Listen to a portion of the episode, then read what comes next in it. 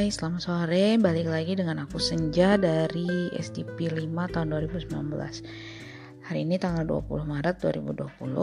Aku coba mau merangkum kembali beberapa materi yang pastinya sangat menarik untuk kita dengarkan hari ini. Pertama, aku akan mencoba membahas mengenai time management time management itu lebih kepada self management sih kalau menurut aku ya. Kemudian kita juga harus tahu apa sih prioritas kita, goal kita itu apa sehingga kita bisa membagi waktu kita dengan baik. Kamu tahu nggak ada empat pembagian waktu yang bisa sebenarnya kita pilih-pilih. Yang pertama ada yang namanya contract time. Contract time itu apaan sih? Itu adalah waktu yang sudah dialokasikan untuk pekerjaan tertentu. Contohnya nih ya, ya ke sekolah, ke kantor yang udah pasti kita akan lakukan ya. Yang kemudian yang kedua itu ada committed time.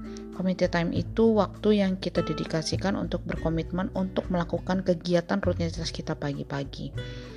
Yang ketiga itu ada namanya necessary time waktu yang dibutuhkan untuk kita mandi, makan, tidur, dan sebagainya. Waktu yang kita butuhkan sih lebih intinya ya. Dan yang keempat itu ada namanya free time. Free time itu waktu bebas atau sisa yang bisa kita gunakan untuk kegiatan kita yang lainnya. Sebenarnya ternyata um, pada saat kita memaksimalkan waktu dengan skala prioritas yang um, benar di dalam uh, keseharian kita itu ada namanya clock time sama real time. Kalau clock time itu ya pas jam pasti yang ada di dinding ya. Kalau real time itu waktu yang kita habiskan untuk alokasi pekerjaan tertentu sampai pekerjaan itu selesai. Jadi misalnya nih the clock, time kita ya misalnya kita harus makan siang jam 12 sampai jam 1 nah real time kita padahal kita makan cuma 15 menit kan nah ada 45 menit kosong nah sebenarnya 45 menit itu bisa kita gunakan untuk hal-hal yang lain yang mungkin eh, kita rasa pekerjaan kita bisa kita sisipkan di situ Kemudian harusnya sih kita lebih memperbanyak real time kita daripada clock time kita. Jadi kita bisa mempersiapkan kesempatan-kesempatan yang akan datang sehingga di dalam keseharian kita kita tuh ada edit value. Dengan kita bisa memanage waktu kita, kita tuh bisa menjadi lebih produktif dan yang namanya kepepet itu nggak bakalan ada deh karena kita sudah memplanningkan apa yang harus kita kerjakan dari awal dan kita juga udah tahu waktu-waktu tertentu yang kita bisa gunakan untuk menyelesaikannya. Jadi di dalam itu tuh ada sebenarnya empat kuadran ya. Urgent important, not urgent but important, not important but urgent, dan yang satu lagi not important dan not urgent. Jadi kalau kita mau produktif itu selain kita memanage waktu kita juga harus bisa memilah pekerjaan kita. Apakah ini ter ini penting atau ini urgent atau ini sebenarnya urgent sih tapi uh, belum terlalu penting gitu. Nah, kemudian juga uh, untuk memanage waktu biasanya juga kita akan mengalami um, sindrom Monday ya, sindrom hari Senin gitu. Pada saat kita merasakan ah besok hari Senin tuh rasanya udah males dan gak bad mood, udah bad mood dan sebagainya. Nah itu sebenarnya itu salah banget. Jadi sebenarnya kita harus membuat sesuatu hal yang menyenangkan di tempat kerja kita. Jadi luar kerjaan kita misalnya nih mungkin kalau hari Senin kan habis kita libur ya di hari uh, weekend gitu uh, mungkin kita ada menyisipkan sesuatu hal yang bikin kita tuh ke kantor tuh seru kali ya. Mungkin dengan ada arisan atau kita hari Senin ada mau kumpul apa tuh gimana. Jadi sebenarnya weekend kita juga akan berpengaruh pada saat weekdays kita. Kalau misalnya di weekend kita cuma leyeh-leyeh doang cuman uh, nggak uh, ngapa-ngapain kayaknya akan berpengaruh yang ke weekdaysnya ya weekend kan udah santai-santai ya masa tiba-tiba hari Senin jeger langsung kerja lagi. Jadi mendingan kalau weekend itu diisi dengan hal-hal yang bersemangat yang bisa bikin kita nanti pada saat hari Senin itu juga merasakan semangat yang sama waktu kita weekend. Mungkin seperti traveling kumpul sama komunitas kita keluarga dan kita melakukan hal-hal yang kita sukai gitu. Jadi pada saat weekdays itu kita nggak nggak nggak bad mood nggak bete gitu. Nah, kalau misalnya dari hari Senin kita udah semangat, biasanya sih sampai satu minggu ke depan juga akan tetap semangat. Terus mengenai paradigma lembur ya, yang terakhir nih mengenai paradigma lembur.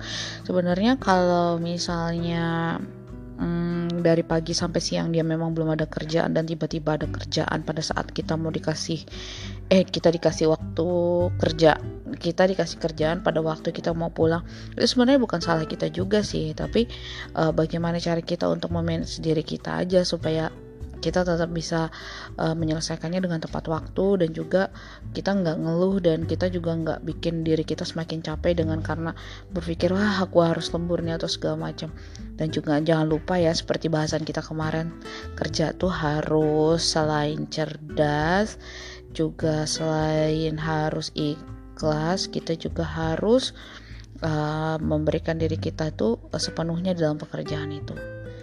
Oke, kita next ya. Yang kedua mengenai cognitive flexibility. Kemampuan kita untuk melakukan banyak hal secara maksimal dalam satu waktu yang sekaligus gitu ya. Nah, ini sangat menarik sih. Pada zaman sekarang kan kita tuh dituntut untuk multitasking ya. Tapi multitasking itu tuh um, mengerjakan pekerjaan dalam satu bersamaan yang bisa bisa jadi nggak efisien dan buat fokus kita menjadi buyar atau outputnya jadi nggak maksimal. Nah, sekarang kita coba bagaimana sih caranya supaya kita itu bisa uh, bukan sekedar multitasking tapi cognitive flexibility. Jadi cognitive flexibility itu lebih dari sekedar multitasking. Gimana sih caranya? Yang pertama, melatih disiplin dan membuat sistem dalam kerja. Disiplin dalam membentuk, uh, memanage waktu dengan baik, membagi waktu dengan struktur. Jadi otak kita tuh nggak kaget untuk mengerjakan kerjaan tersebut. Sebenarnya musuh terbesar orang itu adalah ya notifikasi sih dari handphone yang terutama. Jadi membuat kita tuh ke distract gitu ya untuk melakukan hal yang seharusnya kita kerjakan hari itu jadi kita ada gangguan-gangguan kecil yang bikin kita jadi hilang fokus gitu. Selain disiplin juga kita harus bisa mengerjakan uh, sesuatu itu yang bersifat kreatif dan administratif secara bergantian. Jadi kita itu bisa melatih dengan cara seperti itu. Kemudian yang yang paling relevan itu juga adalah melatih kemampuan diri untuk beradaptasi dengan berbagai jenis pekerjaan kita harus tahu fashion kita itu apa, terus juga menjaga identitas diri kita, prinsip-prinsip yang ada di dalam diri kita, dan itu bisa bernilai lebih di mata orang lain. Karena dengan menjaga dua hal ini, kita juga bisa beradaptasi dan berkarya lebih optimal. Cognitive flexibility ini sebenarnya bisa ditularin juga loh. Ya, kunci utamanya itu ya tetap harus disiplin sih terus juga harus mau menggali kemampuan anggota tim kita diri kita juga juga jangan lupa dan juga jangan hanya diam dan menunggu di comfort zone karena eh, sebagai anggota tim kita tuh harus mau fleksibel dan dalam menjalankan tugas pekerjaan yang variatif itu membuat kita bisa menguasai banyak keahlian.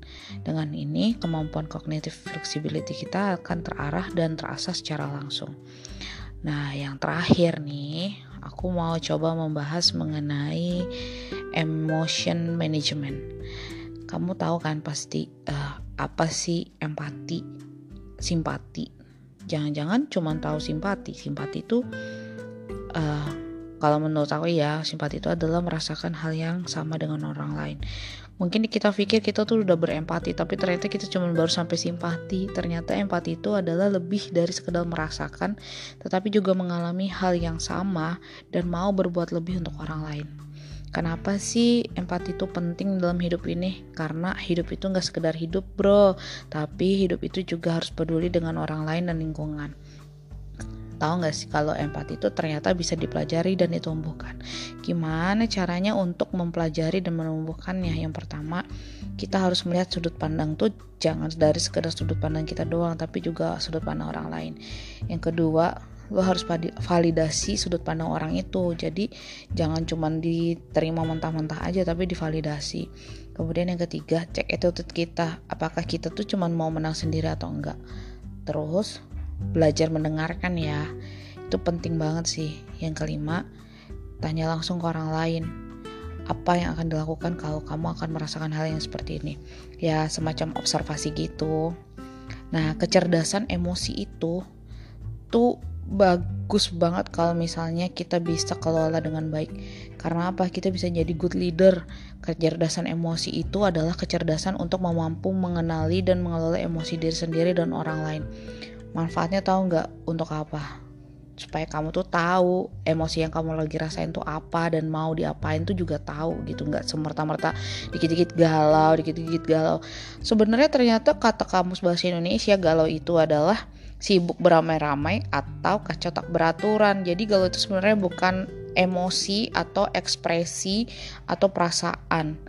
Jadi itu hanya sekedar sibuk beramai-ramai atau kacau tidak aturan.